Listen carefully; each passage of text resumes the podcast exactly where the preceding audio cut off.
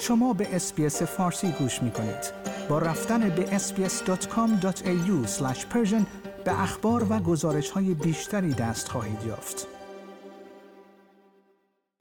بانک مرکزی استرالیا در مبارزه تزلزل ناپذیر خود با تورم بالا نرخ بهره را برای دهمین ماه متوالی افزایش داد. این بانک امروز سهشنبه هفتم مارچ نرخ بهره را 25 صدام درصد افزایش داد و نرخ رسمی بهره در کشور را به 3.6 دهم درصد رساند.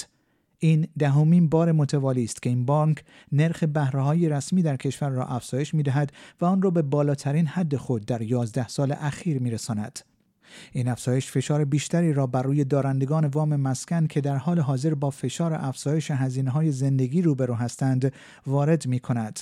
این بانک نرخ بهره ها را بار دیگر افزایش داده است تا با تورم مقابله کند تورمی که در سه ماهه منتهی به دسامبر به بالاتر از حد انتظار 7.8 درصد رسید و این بالاترین سطح از سال 1990 در استرالیا است فیلیپ لو ریاست این بانک گفت که انتظار می رود نرخ بهره افزایش بیشتری داشته باشد. و گفت هیئت مدیره انتظار دارد که برای اطمینان از بازگشت تورم به هدف دو تا سه درصد و اینکه این دوره از تورم بالا فقط موقتی است نیاز به سیاست های پولی سختری وجود دارد.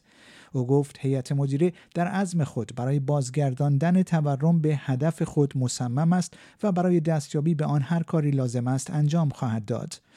تجزیه و تحلیل سایت مقایسه مالی فایندر نشان می‌دهد که این افزایش بیش از یک هزار دلار به میانگین ماهانه بازپرداخت وام مسکن در مقایسه با سطوح اپریل سال 2022 اضافه می کند.